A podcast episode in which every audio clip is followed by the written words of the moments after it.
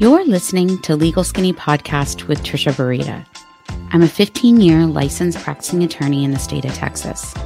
I created Legal Skinny because when I've been invited to do educational seminars on different subjects in employment law, employers and HR professionals would often ask me, where can they find out a little more information on this or a little more information on that? Look, I get it. There's a lot of resources out there, but sometimes it's confusing and people are so busy.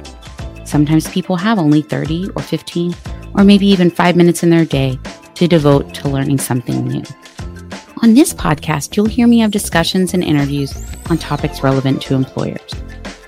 Disclaimer though, Legal Skinny is for entertainment and informational purposes only, not meant to provide legal advice and doesn't create an attorney client relationship. Also, remember laws change or they differ by jurisdiction. So, this is not a substitute for seeking legal counsel in your jurisdiction on the current law applicable to you.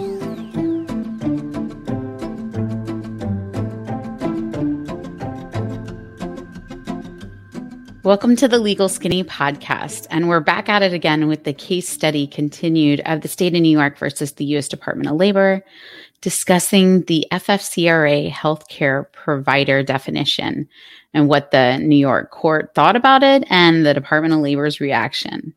So it's interesting because this is probably uh, the the most non-surprising issue that came out of the challenges to the FFCRA regulations that the Department of Labor put out. And that's because the healthcare provider definition that they uh, set forth in there was a little broader than, than most people that were familiar with this would have expected. And so let's take a little bit closer look and see exactly what was the definition and how did it actually kind of um, play out over the last several months before this definition has now been revised by the Department of Labor. So uh, if you recall, right, for purposes of employees who could be exempted from paid sick leave or expanded family and medical leave by their employer under the FFCRA, the Department of Labor defined healthcare provider as, and then they had these two paragraphs. A first paragraph is not a, not surprising. It, it includes anyone employed at a doctor's office, hospital, healthcare center, clinic, post secondary educational institution offering healthcare instruction, medical school, local health department or agency, nursing facility, retirement facility, nursing home, home healthcare provider, any facility that performs laboratory medical testing, pharmacy, or any similar institution, employer, or entity.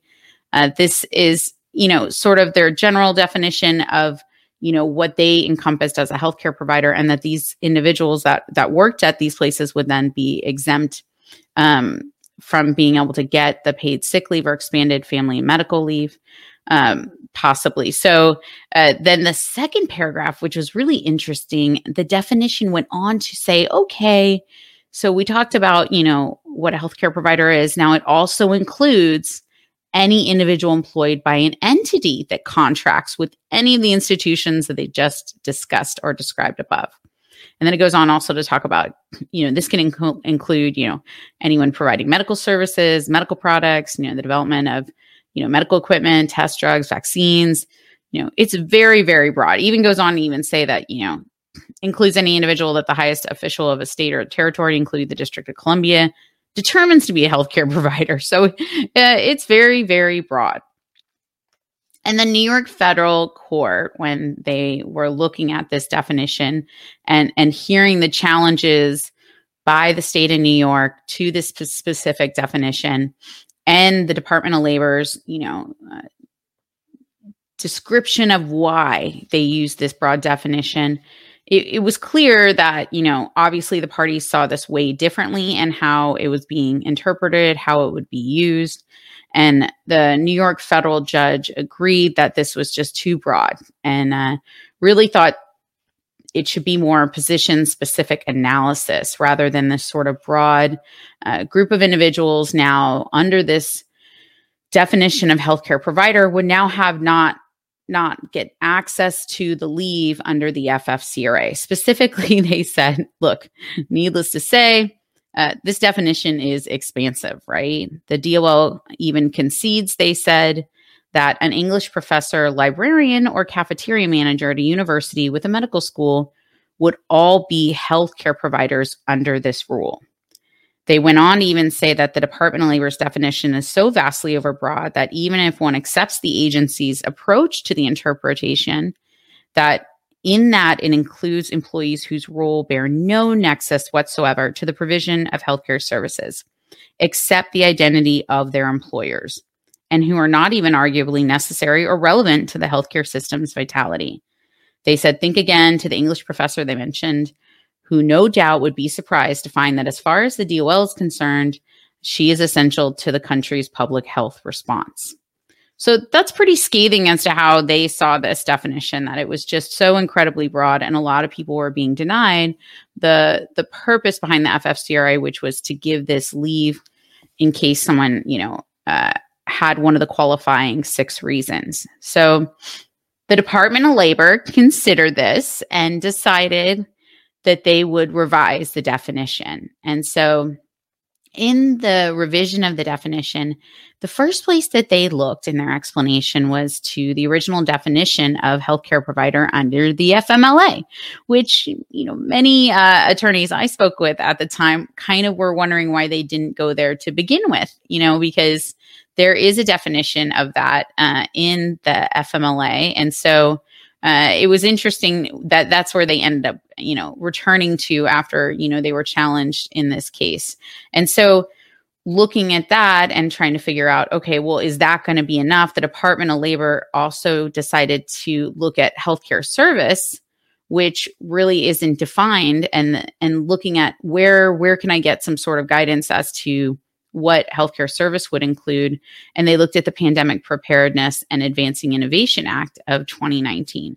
Now they didn't adopt everything in that in that, um, but they looked at it as sort of guidance, trying to instead of just sort of coming up with the definition, looking at some more established uses by the federal government of these terms so they could kind of make sense of it all and make a better explanation, possibly better legal argument, right, to support what would be their revised definition of the healthcare provider. So, uh, in, in this specific way, the department understood that the option to exclude healthcare providers and emergency responders was to, under the FFCRA, was to serve the purpose of preventing disruption to the healthcare system's capacity to respond to the COVID 19 public health emergency and other critical public health and safety needs that may result from healthcare providers and emergency responders being absent from work.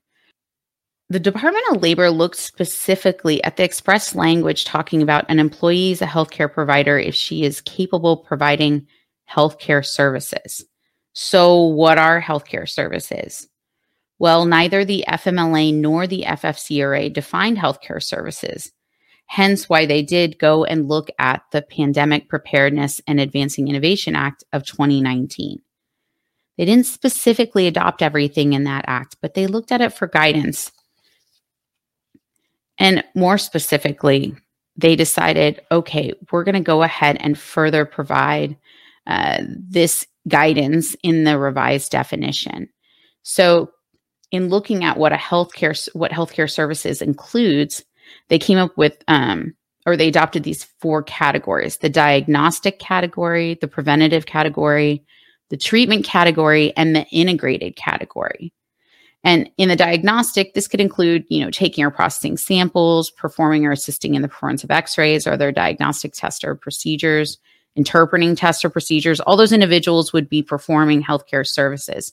Preventative includes, you know, employees involved in screenings, checkups, counseling to prevent illnesses, disease, or other health problems treatment being including performing surgery or other in, invasive or physical interventions, prescribing meds, providing or administering prescribed meds, physical therapy, breathing treatments.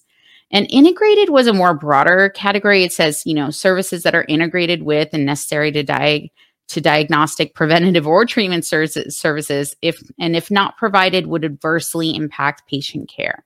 So it's kind of a catch-all there at the end, right? With the integrated, which is, you know, uh, is still a little broad, right? But in the end of the day, uh, they did decide to kind of, I felt like throw a bone to the New York court when they went a little further and said, okay, look, you know, we recognize, you know, that you know, there's some individuals that really shouldn't be excluded from being able to get FFCRA leave.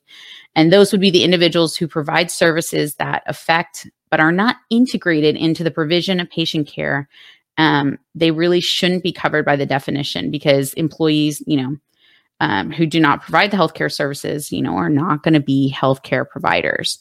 And they went even further and actually listed uh, a bunch of these individuals. So they include information technology IT professionals, building maintenance staff, human resources personnel, cooks, food service workers, records managers, consultants, and billers. The Department of Labor stated, look, while the services provided by these employees may be related to patient care, example, an IT professional may be enable may enable a hospital to maintain accurate patient records. They are too attenuated to be integrated and necessary components of patient care. This list, they said, of course, illustrative, not exhaustive, but it it certainly was a switch from the previous, you know, very very broad definition of healthcare provider. And so, you know, if you're in the healthcare industry and you know you're trying to determine whether or not you qualify uh, and whether or not your employees qualify, then this is something you should look at a lot closer because there's a lot more to it than uh, um, all that I've read here. But that is just uh, the the skinny on that. So uh, I hope you enjoyed it. And that's the legal skinny and case study on the state of New York versus the U.S. Department of Labor with the topic FFCRA healthcare provider.